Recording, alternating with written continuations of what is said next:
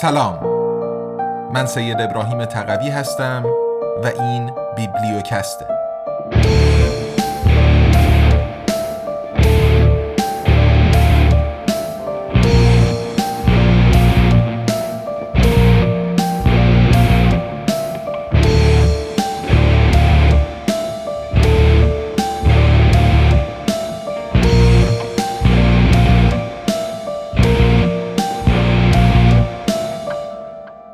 تاریخ اختلاط ایرانیان و ترکان. نوشته عباس جوادی. قسمت چهاردهم و پایانی. پیوست سوم عامل ژنتیک در مناسبات ایرانیان و ترکان.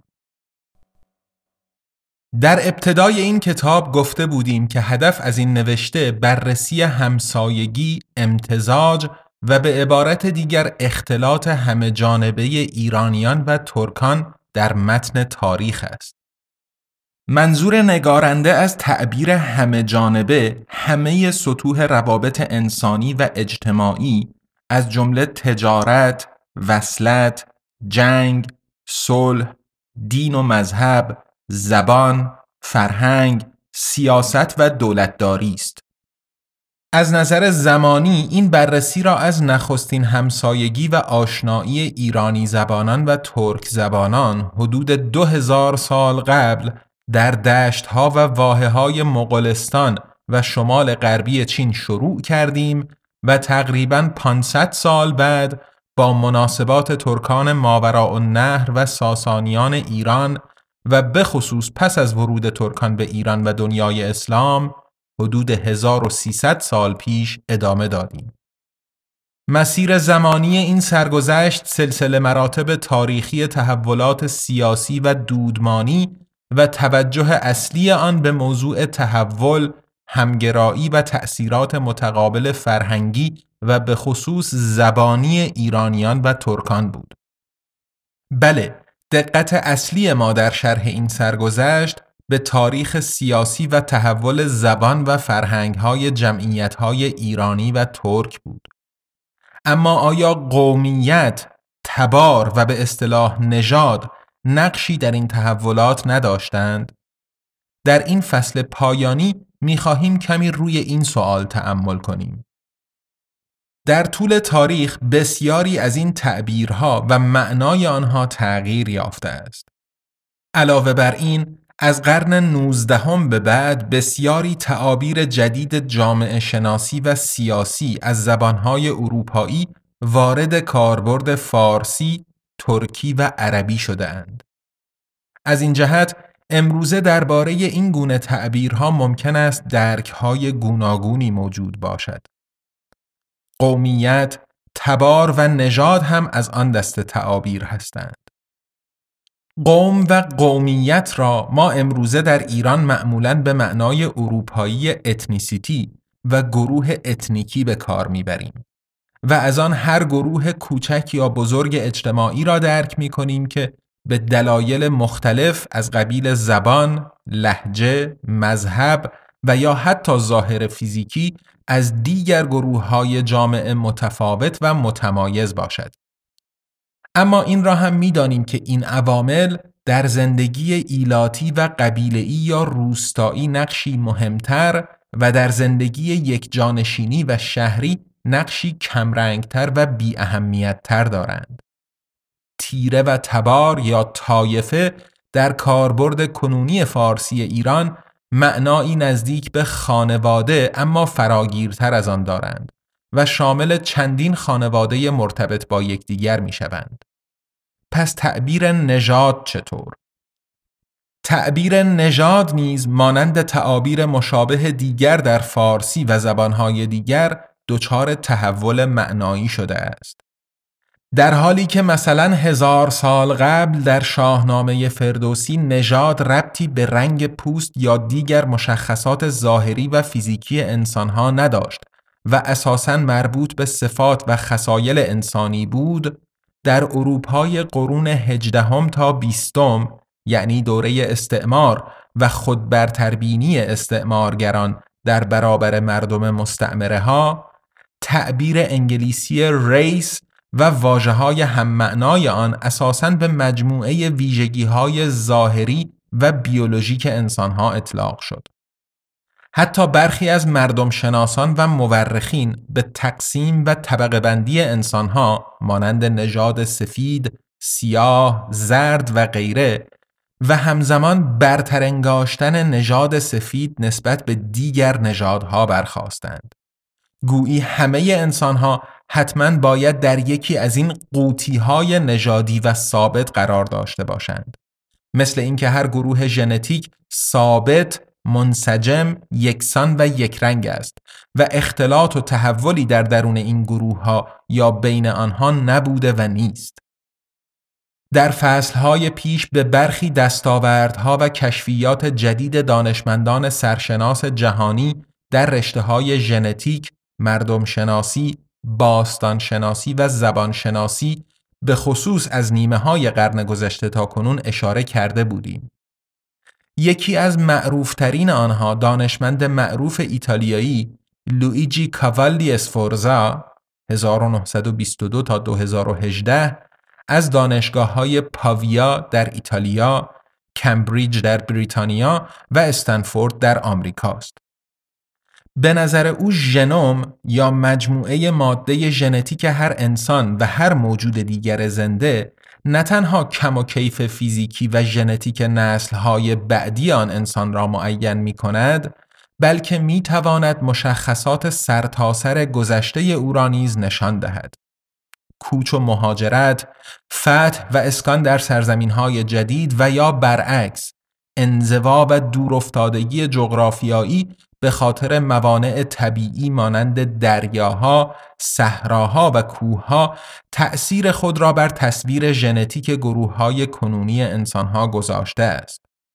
تصویرهایی که با به کار گرفتن اصول و دستگاه های مدرن علمی و هماهنگی با آخرین یافته های علوم مرتبط باستان شناسی، مردم شناسی و زبان شناسی قابل شناسایی هستند.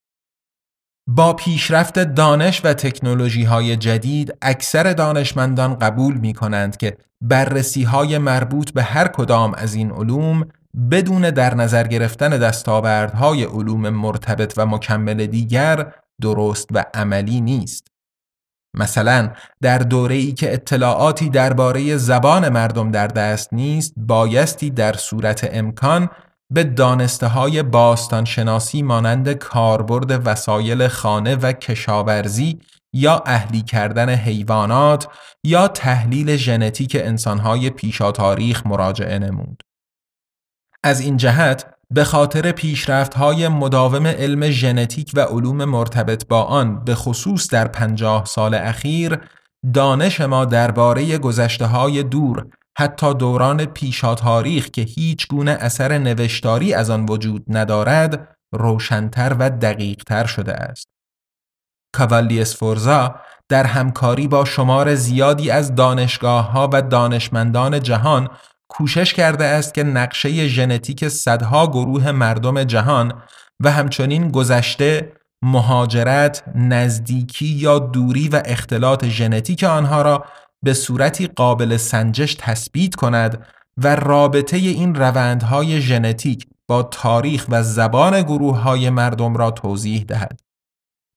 در سالهای 1990 کاوالی اسفورزا و تیم بزرگی از همکارانش بر پایه تحلیل‌های دراز مدت آزمایشگاهی یک کامپیوتر مجهز را چنان برنامه ریزی کردند که مشخصات ژنتیک هزار نفر از چهار گوشه جهان را به پنج گروه تقسیم کند که دارای ویژگی های ژنتیک مشابهی هستند. نتیجه ای که کامپیوتر مزبور به آن رسید با تصور خود آن انسانها درباره گروه بندی خودشان همخوان بود. اوراسیایی غربی، آسیایی شرقی، آمریکایی بومی، گینه‌ای نو و آفریقایی.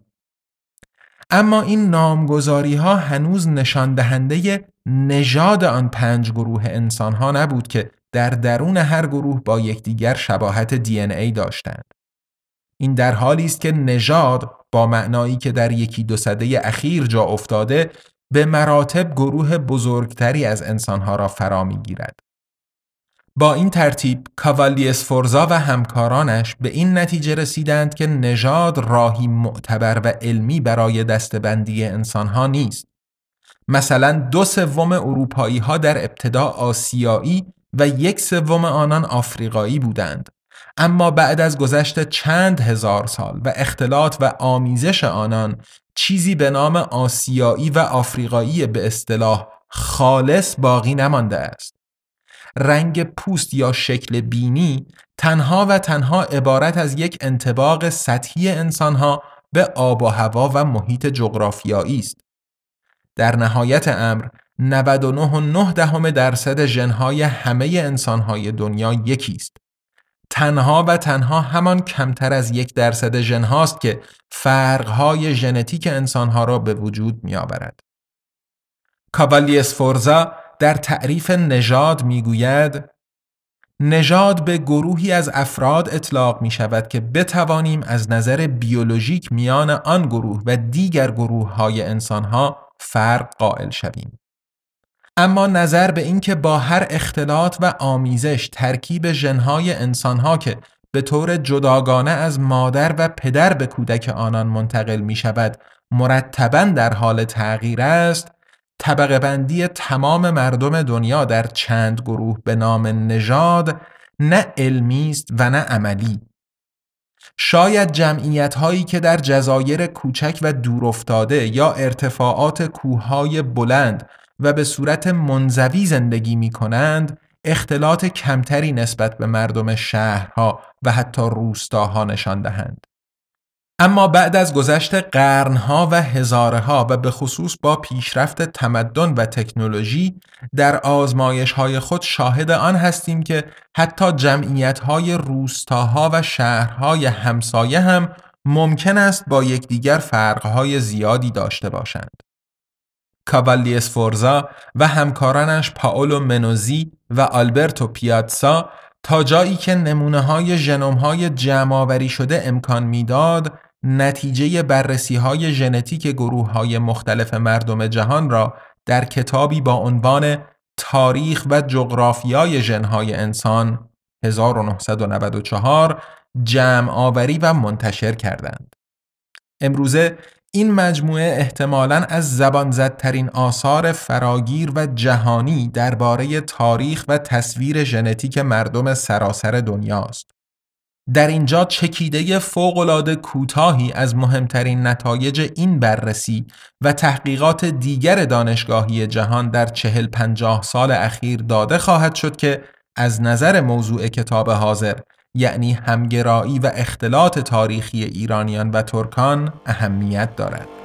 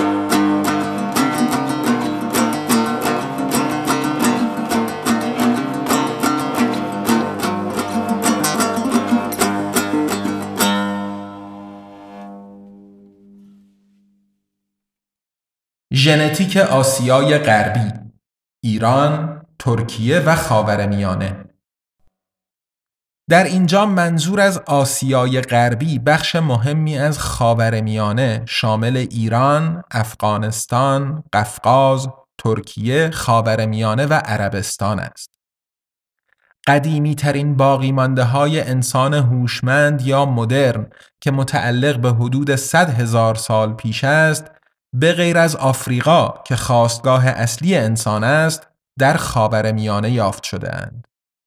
این هم یکی از دلایلی است که نشان می‌دهد پس از دوران طولانی پیدایش و تکامل انسان هوشمند در آفریقا خاورمیانه و کلا آسیا از نخستین اهداف کوچ و پراکندن او به دیگر نقاط جهان بوده است. در دو تصویر برگرفته از کتاب کاوالی اسفورزا ماتریس و درخت ژنتیک 18 جمعیت آسیای غربی با میانگین 53 تا 58 ژن را می‌بینید. پانویس نسخه صوتی در صفحات 148 تا 150 کتاب پیش از پرداختن به چندی از جزئیات این بررسی باید تأکید کرد که این ماتریس و درخت ژنتیک به زبان مردم ارتباط مستقیمی ندارد بلکه فقط ترکیب و نزدیکی داخلی و نسبی ژنتیک آنها و همچنین نزدیکی یا دوری آنها از یکدیگر را نشان می دهد.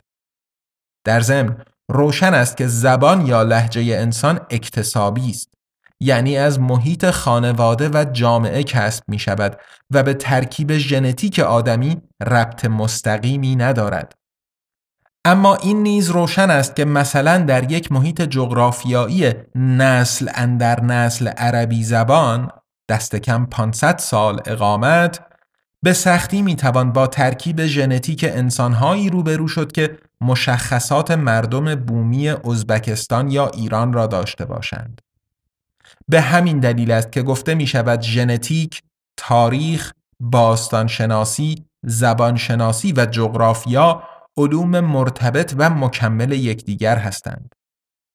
نکته دیگری که نباید فراموش کرد این است که حتی در داخل یک تابلوی ژنتیک نسبتا مشابه یک جمعیت مثلا ایران، ترکیه، پاتان پشتو نیز مشخصات و ترکیب ژنتیک جداگانه انسانهای آن گروه متفاوتند و آن همگنی و شباهت گروهی چیزی اولا نسبی و ثانیا به طور مدام تغییر یابنده است چرا که هر بار با هر آمیزش جدید یک زن و یک مرد و اختلاط جدید ژنهای آنها در فرزندی جدید ترکیب جدیدی ایجاد می شود که گرچه احتمالاً بیشباهت به آن تصویر مشترک نیست اما بعد از گذشت چند نسل می تواند کاملا با مشخصات صد سال پیش از آن فرق کند. چند توضیح دیگر نمونه های ترک ها و چند گروه دیگر مانند اردنی ها از خود این کشورها در این نمونه از ترکیه و اردن است. هر جا که ترکیش نوشته شده منظور ترک زبانهای ترکیه است و نه ترک زبانان ایران یا آسیای مرکزی. نمونه های ایرانی ها نیز از ایران است. به جز کردها و مردم سواحل خزر که به علت نزدیکی نسبی به یکدیگر به طور جداگانه مثلا همراه با کردهای عراق یا با گروه سوانی از گرجستان مقایسه و گروه بندی شده اند. در ماتریس تصویر یک خطوط افقی نشانگر درجه نزدیکی ارقام کوچکتر به خصوص پایین تر از ده یا دوری ژنتیک به خصوص بالاتر از صد و خطوط عمودی نشان دهنده نزدیکی یا دوری فیزیکی و جغرافیایی این گروه هاست.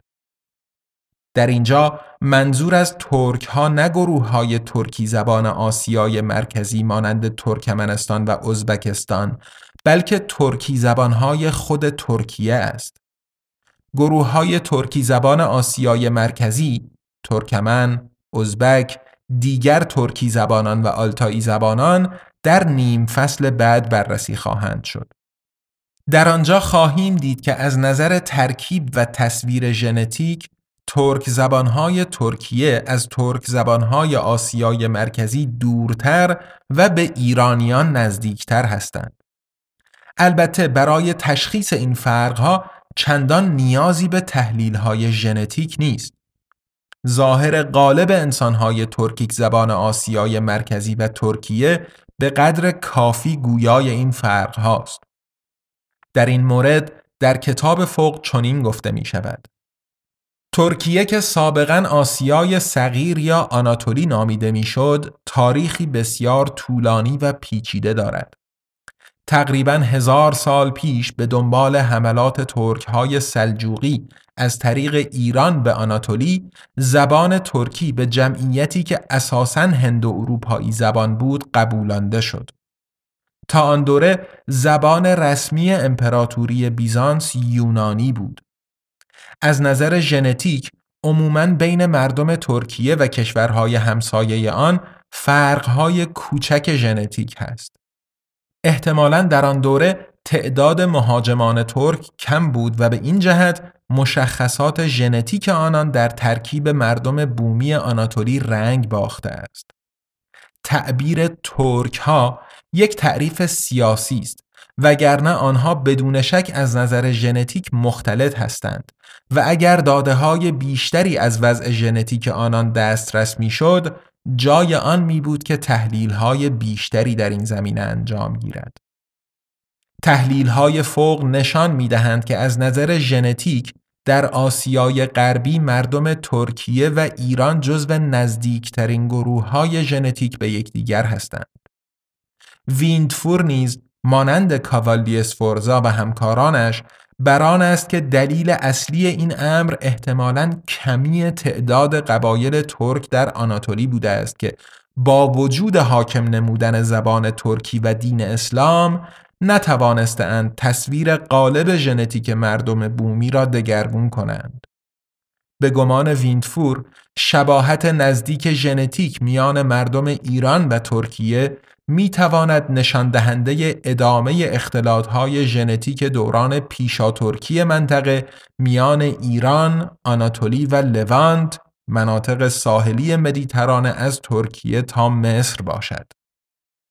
در کنار مردم ترکیه به نظر می رسد ایرانیان از نظر ژنتیک به مردم سواحل خزر، کرد، هزاره، تاجیک، کویتی، ارمنی، قفقاز شمالی و گرجی، آسوری، اردنی، دروز و لبنانی نزدیک هستند. اما جالب است که ایرانیان مجموعاً در کشورهای همسایه و نزدیک خود از گروه های ژنتیک هیچ کشوری آنچنان دور نیستند. بالاترین رقم فاصله ژنتیک ایرانیان از دیگر گروه های آسیای غربی حتی به صد واحد نمی رسد. این در این حال می تواند نشانه اختلاط رنگارنگ ایرانیان از نظر ژنتیک شمرده شود. شاید این هم یک نتیجه وسعت و طول دوره های امپراتوری های ایرانی باشد. عموماً درخت ژنتیک آسیای غربی را می توان به دو دسته کوچک و به مراتب بزرگتر تقسیم کرد. دسته کوچک در آخر رسم درخت شامل همه اعراب جنوب به علاوه یمنی ها به استثناء کویتی هاست. کویتی ها از نظر ژنتیک از دیگر اعراب متمایز هستند. بعید نیست که آنها از نظر ژنتیک تحت تأثیر گروه های باستانی بین النهرین قرار گرفتند. بادیه نشینان عرب نیز گروه جداگانه ای هستند. آنها چادرنشین هستند و در اکثر کشورهای عربی یافت می شوند. دسته به مراتب بزرگتر این درخت عبارت از تمام گروه های دیگر ژنتیک است که در بین خود دارای فاصله ژنتیک کمتری هستند.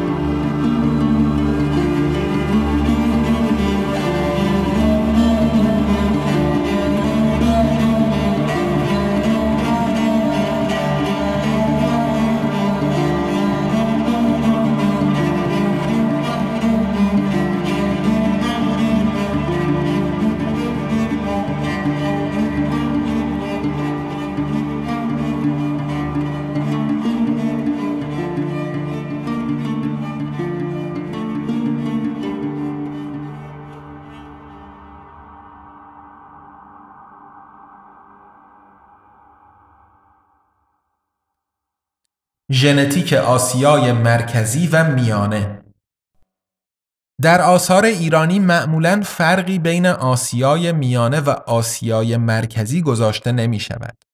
در این بررسی منظور از آسیای میانه عبارت از منطقه عموما خشک شرق دریای خزر شامل برخی واحه ها و بخش های ترکمنستان و ازبکستان کنونی است. حتی جنوبی ترین بخش آسیای میانه یعنی دهستان یا داهستان و گرگان باستان زمانی بخشی از ایران محسوب می‌شد. از طرف دیگر تعبیر جغرافیایی آسیای مرکزی شامل ازبکستان، تاجیکستان، قرقیزستان و قزاقستان است. نظر به اینکه بین این دو منطقه همسایه پیوسته ارتباط وجود داشته در این بررسی آنها را یک جا مورد بحث قرار می دهیم. در آسیای میانه آثاری از انسان نئاندرتال و دوره نوسنگی یا نئولیتیک حدود ده تا چهار و نیم هزار سال پیش از میلاد وجود دارد. در هزاره سوم پیش از میلاد تعداد جمعیت و آبادی ها افزایش میافت آبیاری مزرعه ها به چشم می‌خورد و ارتباط با ایران بیشتر می‌شد. بین سالهای 2000 تا 1600 پیش از میلاد در جنوب ترکمنستان کنونی روند شهری شدن آغاز شده است. اما پس از مدتی دوره زوال و فروپاشی غیرمنتظره‌ای شروع می شود که دلایل آن روشن نیست. نشانی از فاجعه های بزرگ دیده نمی شود اما شهرها متروک می شوند و رو به خرابی می گذارند. بخش های بزرگی از آسیای مرکزی و میانه عبارت از صحراها و کوه هاست که برای کشاورزی مناسب نیستند. احتمالا این هم یک عامل دیگر بوده که تعداد جمعیت این سرزمین ها چندان افزایش نیافته است. دشت های آسیای مرکزی در شمال ترکمنستان و فراتر از آن به خصوص قزاقستان و مغولستان کنونی در آن دوره ها نیز برای کشاورزی مناسب نبود اما الفزارها امکان مناسبی برای دامداری عرضه می کردند. اولویت دامداری نسبت به کشاورزی به تدریج اما به صورت متمادی ادامه یافته است. کوچنشینی دامداری همراه با پرورش اسب و در کنار آن گوسفند، بز و در مناطق گرمتر جنوبی شطور عامل مهمی در زندگی مردم و تحولات آسیای مرکزی بوده و نقشی اساسی در ادامه حیات، حمل و نقل و حتی عملیات نظامی ایفا نموده است. به نظر می رسد که در هزاره دوم پیش از میلاد تعداد جمعیت در آسیای میانه و مرکزی رشد چشمگیری داشته که آن هم باعث ایجاد مهاجرت امواج مردم در سمتهای مختلف شده است. ابتدا مردمانی هند و اروپایی زبان و هزار و چند صد سال بعد در حقیقت حدود سه قرن پیش از میلاد گروههایی با ظاهری شرقی و زبانهایی آلتایی به حرکت درآمدند. در اغلب این حرکات احتمالا تعداد نسبی مهاجمان فاتح کمتر از تعداد مردمی بوده که قبل از آنها در این سرزمین ها مسکون شده بودند. چرا که این مهاجرت ها و فتوحات از نظر ژنتیک تأثیر چندانی بر مردم نگذاشتند. بعید نیست که مهاجرت گروه های هند و اروپایی زبان به ترکمنستان، پاکستان، هندوستان و ایران در هزاره دوم پیش از میلاد از نخستین امواج کوچنشینان در آسیا بوده باشد. در دوره های بعد نیز قبایل بسیاری از آسیای مرکزی به سوی غرب و در عین حال جنوب مهاجرت کردند که در فصلهای گذشته این کتاب در رابطه با اتحادیه هسیونگنو، سکاها، تخاریها، هپتالیان، هونها، ترکها و بالاخره مغلها به آن اشاره شده است. به همین دلیل است که گفته می شود آسیای مرکزی حتی از دوره های پیشا تاریخی بر سر راه مهاجرت اقوام و انتقال زبانها، فرهنگها و کالاهای تجارتی بوده است. اکثر پژوهش های ژنتیک مانند بررسی جهانی کاوالی اسفورزا و همکارانش که قبلا به آن اشاره شد به طور کلی نوشتند که اقوام کنونی آسیای مرکزی و میانه تصویر ژنتیک مختلفی دارند. اگرچه هر کدام از آنها به طور جداگانه مانند تاجیک ها، ترکمن ها یا ازبک ها و قزاق ها دارای ویژگی های ژنتیک به یکدیگر نزدیکتر از دیگران هستند. با تأخیری نسبتاً طولانی تحلیل دقیقتر ژنتیک اقوام آسیای مرکزی و میانه در دهه های اخیر و به صورت پراکنده از سوی مؤسسه های دانشگاهی و علمی غربی، روسی و اخیراً به خصوص چینی آغاز شده است که همگی حاوی اطلاعاتی جالب و آموزنده هستند. اکثر این بررسی ها به راستی تأیید می کنند که احتمالاً به خاطر موقعیت آسیای مرکزی در تقاطع تمدنها و بر سر راه مهاجرت های بزرگ بسیاری از مردم این منطقه دارای اختلاط ژنتیک با همسایگان دور و نزدیک خود هستند.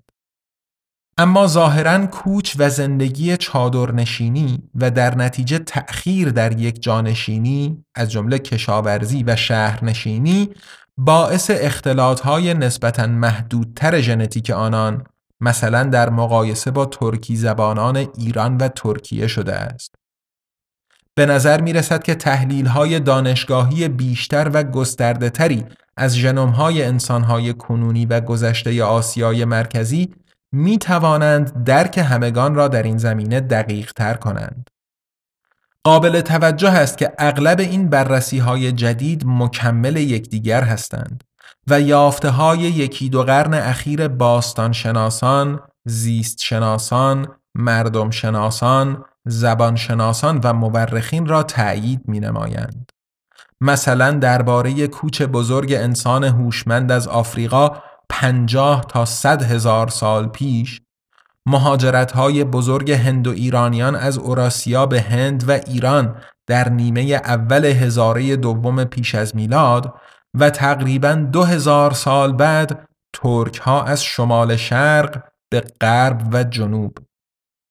اما قبل از پرداختن به چند نمونه از بررسی های ژنتیک اخیر درباره مردم آسیای میانه و مرکزی اجازه دهید به نکته ای اشاره کنم که به نظرم می تواند از برخی سوء تفاهم ها پیشگیری کند. کاوالیس فورزا و همکارانش در کتاب تاریخ و جغرافیای ژنهای انسانی می‌گویند تصور اشخاص غیر متخصص از مشخصات انسانهای آسیایی به خصوص مبتنی بر ویژگی های چهره آنان است که هر قدر از غرب به شرق می روید از ظاهری قفقازی نما قفقازوید به مغولی نما مغولوید تغییر می‌یابد. مخصوصا اگر این علائم و نشانه های ظاهری انسان ها بسیار چشمگیر باشند تمایز بین این دو گروه آسانتر و حتی با مشاهده ظاهر آنان امکان پذیر است. همین امر هم نشان می دهد که مخصوصا در آسیای مرکزی درجات مختلفی از اختلاط این دو گروه وجود دارد. سپس نویسندگان کتاب به ویژگی های ظاهری این دو گروه از قبیل پرمو بودن صورت و سر گروه غربی قفقازی نما و از سوی دیگر چشمان باریک و پهن بودن سر و بینی گروه دوم مغولی نما اشاره می کنند. آیا این نوع تصویر مشخصات انسانها نیز متأثر از اندیشه های امروز رد شده تقسیم انسانها به نژادهای منسجم و مجزا نیست؟ به نظر نگارنده تشخیص فرقها در ظاهر فیزیکی انسانها و یا دیگر موجودات زنده چیزی بسیار طبیعی است و ربطی به نژاد پرستی ندارد. به همین ترتیب می توانیم انواع مختلف اسبها یا درختان بید نیز مقایسه کنیم بدون آنکه با این مقایسه به گروهی از آنها نظری مثبت یا منفی داشته باشیم. اما نظر به اینکه تعبیرهایی مانند قفقازوئید یا مغولوئید در گذشته به عنوان نام نژادهای مختلف همراه با برتر شمردن یکی و پست تر شمردن دیگری مورد استفاده قرار گرفته حتی زمانی که کسی تنها فرقهای ظاهری یک چینی و یک آفریقایی بومی را برمیشمرد حساسیت برخی از ما برانگیخته می شود که شاید منظور اصلی در این تشخیص و مقایسه تحقیر یک گروه باشد. در حالی که اگر این گونه مشاهدات و تشخیص ها بدون کوچکترین ارزشدهی خوب و بد انجام گیرد نباید حساسیتی را برانگیزد. هر کس که ساعتی در کوچه های شهرهای ترکمنستان، ازبکستان و تاجیکستان کنونی بگردد با صدها گونه از اختلاط دو ظاهر فیزیکی نام برده روبرو خواهد شد. تا جایی که به راستی طبقه بندی این نشانه های ظاهر فیزیکی در دو یا سه گروه امکان پذیر نیست. در دیگر کشورهای مدرن و صنعتی یا حتی در حال رشد جهان مانند ایالات متحده، بریتانیا یا برزیل نیز که بیش از چند قرن از مهاجرتها و اختلاطهای مردم آن نگذشته به راحتی می‌توان این پدیده را مشاهده نمود. احتمالا میانگین 500 سال یا پنج قرن سکونت در یک سرزمین که مردم شناسان و دانشمندان ژنتیک از جمله کاوالیس فورزا برای بومی شدن مردم مهاجر گذاشته اند محاسبه به است. در مورد ایرانیان که در نیم فصل پیش به اختلاط ژنتیک آنان اشاره شد و مردم آسیای مرکزی سه نمونه چشمگیر اختلاط ژنتیک ترکمنها، ازبکها و اویغورها هستند. مثلا به تازگی 2022 پنج پژوهشگر از دانشگاه های فرانسه و سوئیس نتیجه تحلیل های خود را در میان گروه بزرگی عبارت از 16 جمعیت ساکن در منطقه شامل 1501 ژنوم کنونی از اوراسیا و آفریقا، تاجیک ها، یغنابی های تاجیکستان، ترکمن ها، ازبک ها، قرقیز ها، قزاق ها، مغول ها و دیگر مردمان آلتایی زبان منتشر نمودند. در این مقایسه ساخت ژنتیک نمونه های مزبور و همچنین 3109 ژنوم مردم اصر آهن آسیای مرکزی هزار تا 700 سال پیش از میلاد بررسی شده است. در چند فصل گذشته گفته بودیم که در هزاره اول پیش از میلاد گروه های بزرگ هندو ایرانی زبانان، سکاها و تخاریها به آسیای مرکزی به خصوص مغولستان و سینکیانگ چین مهاجرت کرده و مسکون شده بودند. اما در نیمه نخست هزاره اول میلادی شاهد مهاجرت های جدید قبایل آلتایی به خصوص ترک و مغول و جایگزین شدن زبانهای هندو ایرانی توسط زبانهای مغولی و ترکی در این منطقه شده ایم. این را تحلیل های گذشته نیز نشان داده بودند. بررسی اخیر پا را یک گام فراتر گذاشته و رابطه ژنتیک تاجیکان و یغنابیان با هندو ایرانی زبانان آسیای مرکزی یعنی سکاها و تخاری زبانها را بررسی کرده و نتیجه ها را با نتایج منتشر شده ژنوم های قدیمی از همین دوره سکاها و تخاری ها مقایسه نموده است. نتیجه های این بررسی نشان می دهند که از نظر ژنتیک جمعیت های هندو ایرانی آسیای مرکزی نشان دهنده تداوم روشن نمونه های اسر آهن هستند که در ترکمنستان و تاجیکستان به دست آمده است. بنا به همین بررسی تاجیک ها کمی بیشتر و یغنابی ها کمتر اختلاط ژنتیک با مشخصات مردم آلتایی حوزه دریاچه بایکال را نشان می دهند. این نیز احتمالا چیزی قابل پیش بینی است زیرا یغنابی ها که گویش تاجیکی آنان باقی مانده ای از زبان ایرانی شرقی سقدی احتمالا اصالتا سکایی شمرده می شود مدتی طولانی به صورت منزوی از بقیه تاجیکان زیسته بودند. به هر حال طبق همین بررسی نزدیکی ژنتیک هر دوی این گروه های ایرانی زبان یعنی تاجیکان و یغنابی ها به گروه های غربی اوراسیا و ایران آشکار و بدون تردید است.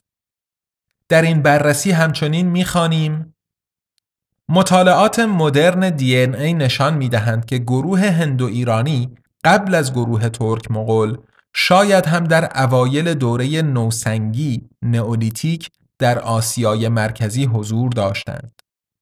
گروه ترک مغول دیرتر در نتیجه اختلاط یک گروه جنوب سیبریایی یا مغولی با سهم بزرگی از ریشه آسیای شرقی عبارت از 60 درصد با یک گروه مرتبط با هندو ایرانیان به وجود آمده است. لیکن ترکمن ها از نظر ژنتیک از گروه ترک مغول متمایز هستند چرا که آنها میان گروه ترک مغول و هندو ایرانی قرار دارند.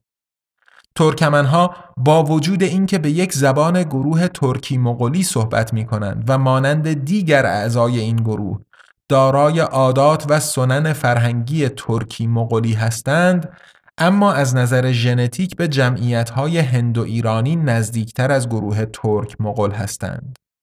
در اینجا نویسندگان این تحلیل نتیجه بررسی ها و نمودارهای تحلیل اجزای اصلی ژنتیک و همچنین اختلاط ژنهای آسیای مرکزی را منتشر نموده و اضافه می کنند که مثلا همه جمعیت های ترک مغول آسیای مرکزی بجز ترکمنها دارای سهم بزرگی میانگین 50 درصد از مشخصات ژنتیک حوزه دریای بایکال هستند.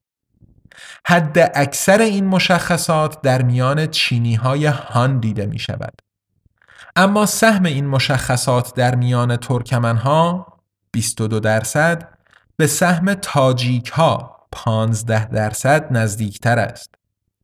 نویسندگان تحلیل نام برده بر پایه این تحلیل ها و نمودارها به این نتیجه رسیدند که در واقع ترکمنها از نظر تحلیل اجزای اصلی ژنتیک و اختلاط ژنها متعلق به گروه تاجیک ها هستند و نه گروه ترک مغول اگر معیارهای زبان و فرهنگ و همچنین طرز زندگی اقتصادی را در نظر بگیریم حتی از دو هزار سال پیش به این سو همگرایی و اختلاط سقدی ها به عنوان نیاکان زبانی تاجیکان معاصر با ترکان غربی گوکتورک و بعد از آنها با اویغورهای سینکیانگ و در صده های بعدی همگرایی تاجیکان با ازبکان که خود آمیزه ای از ترکان شرقی و تا اندازه اغوزها به شمار می روند قابل توجه است.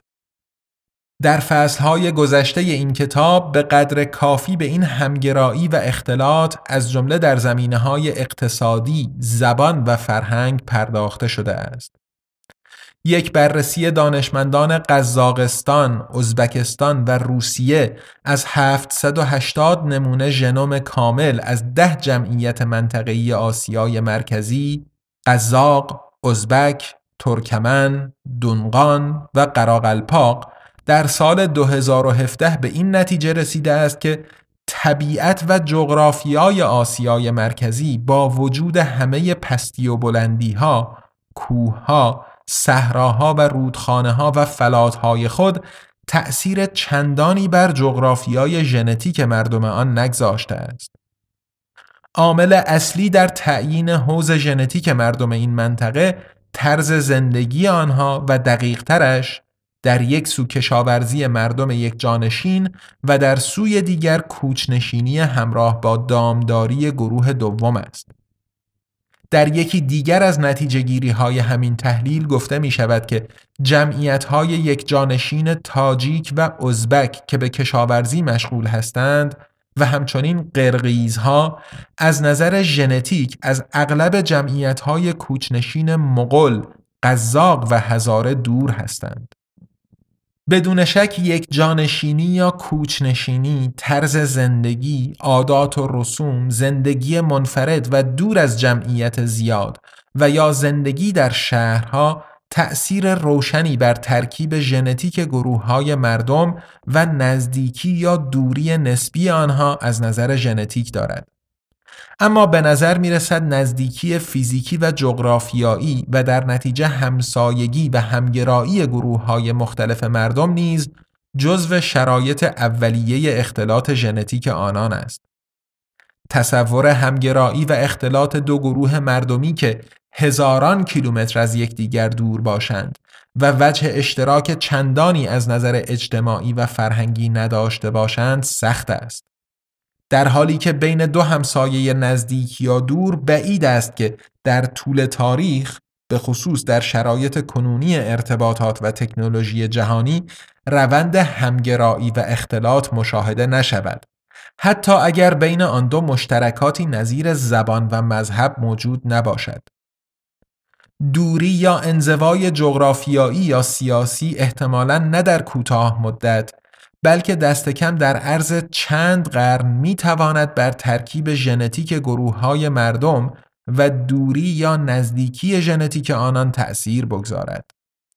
دانشمندان ژنتیک مانند کاوالی اسفورزا میانگین این دوره را حدود 500 سال 20 تا 25 نسل برآورد کردند. آسیای مرکزی به عنوان بخشی از اوراسیا در میان کوههای بلند هندوکش، پامیر، هیمالیا و تیانشان در شرق و جنوب و اورال در غرب قرار گرفته است. داخل آسیای مرکزی را می توان به استثنای چند صحرای قابل دور زدن عموماً به شکل صاف و بلامانع برای رفت و آمد و مهاجرت گروه های مردم در نظر گرفت. بین آسیای مرکزی و افغانستان و ایران نیز موانعی جدی مانند کوههای بلند یا دریاهای عمیق وجود ندارد.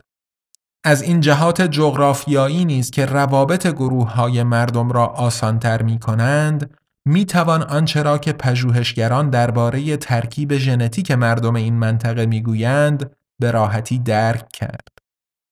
به نظر آنها در تمامی منطقه پهناور اوراسیا آسیای مرکزی از نگاه ترکیب ژنتیک صاحب مختلط ترین مردمان است. آسیای مرکزی به جهت موقعیت جغرافیایی خود گذرگاه مهاجرت‌های بزرگ بوده است. 700 سال پیش از میلاد سکاها یا اسکیتها نخستین گروه انسانها از آسیای مرکزی بودند که اولین آثار تاریخی درباره آنها سخن گفتند. به گفته منابع باستانی چین و همچنین مورخ یونانی هرودوت قرن پنجم پیش از میلاد سکاها مشخصات اروپایی هند و ایرانی داشتند. در عرض هزار سال بعد سکاها و تخاری های هند و اروپایی در اغلب این مناطق پراکنده شدند و به غرب و جنوب ماورا نهر و افغانستان کنونی یا شرق کاشقر و سینکیانگ مهاجرت نمودند و یا در محل زندگی خود باقی ماندند و با مردم جدید ترک زبانی که می آمدند درآمیختند. یکی از نتیجه های این اختلاط ایرانی ترکی که دست کم حدود دو هزار سال سابقه دارد مردم اویغور هستند که امروزه غالبا در ایالت سینکیانگ در شمال غربی چین زندگی می کنند. بررسی های ژنتیک درباره اویغورها احتمالاً از تعداد انگشتان یک دست نیز تجاوز نمی کنند. در یکی از این بررسی ها که از طرف دانشمندی چینی تهیه شده گفته می شود که طبق تحلیل های او مشخصات ژنتیک اویغورها 60 درصد غربی یعنی هندو ایرانی و 40 درصد آسیای شرقی هستند. بدون شک در منطقه وسیع آسیای مرکزی و جنوبی هنوز قوم و قبیله گرایانی یافت می شوند که از نتیجه بالا بودن سهم دی ای هندو اروپایی در میان اویغورهای ترک زبان چین احساس مباهات خواهند کرد و از طرف دیگر کسانی نیز افسوس خواهند خورد که چرا سهم ژنتیک آسیای شرقی در میان اویغورها بیشتر نیست. امروزه بعد از گذشت دو هزار سال تصویر ژنتیک مردمانی که خود را ایرانیک یا ترکیک می شمارند آنقدر در درون خود مختلط به یکدیگر نزدیک و در عین حال از یکدیگر متمایز است که برای هیچ کس از هیچ قوم و قبیله و ملت دلیل و بهانه‌ای برای مباهات یا افسوس به خاطر دی ای ظاهر بیولوژیک و گروه ژنتیک باقی نمی‌گذارد. امیدوارم از همین قدر که تاکنون در این کتاب گفته شده روشن شده باشد که در دنیای مدرن کنونی به ویژه با سرعت فزاینده مهاجرت ها و اختلاط اقوام دور و نزدیک اصولا اهمیتی ندارد که کسی یا گروهی از نظر قومی خود را ایرانی یا ترک یا کرد یا عرب بشمارد. در دنیای مدرن کنونی دیگر همه چیز با این معیار اندازه گیری می شود که چه کسی یا گروهی چقدر می داند و چقدر می تواند. کاوالی اسفورزا در بخشی از نتیجه گیری کتاب خود با عنوان ژنها، مردمان و زبانها می گوید یکی از تحولات مهم ژنتیک که امروزه به چشم می‌خورد نتیجه مهاجرت مردمان گوناگون است که باعث افزایش اختلاط گروه های مردم می شود. اگر این روند آنگونه که احتمال می رود ادامه یابد اختلاف های ژنتیک بین گروه های مردم کاهش خواهد یافت. اما گوناگونی کلی میان مردم جهان تغییر نخواهد یافت. در عین حال اختلاف بین افراد در داخل هر گروه جداگانه مردم افزایش خواهد یافت. به این ترتیب دلایل کمتری برای نجات پرستی وجود خواهد داشت و این چیز خوبی است. یک بررسی اخیر هیئت علمی دانشگاه کلن آلمان درباره ترکیب ژنتیک ایرانیان نیز بسیار جالب است. این بررسی که در همکاری با دانشمندان ایرانی ژنوم‌های بیش از هزار ایرانی از یازده گروه قومی ایران را تحلیل و با ژنوم‌های موجود باستانی مقایسه کرده به این نتیجه رسیده است که ایرانیان از نظر ژنتیک مشابه همسایگان خود هستند و در عین حال بین خود تصویر مرکبی دارند که نشان دهنده یک گوناگونی چشمگیر و همزمان با تداوم دراز مدت تاریخی است. یعنی بین خود ایرانیان از یک سو تفاوت‌های بسیار مانند اختلاط‌های گوناگون و قبول زبان‌های مختلف وجود دارد و از سوی دیگر نزدیکی و خیشاوندی مستمر تاریخی میان آنان مشاهده می شود.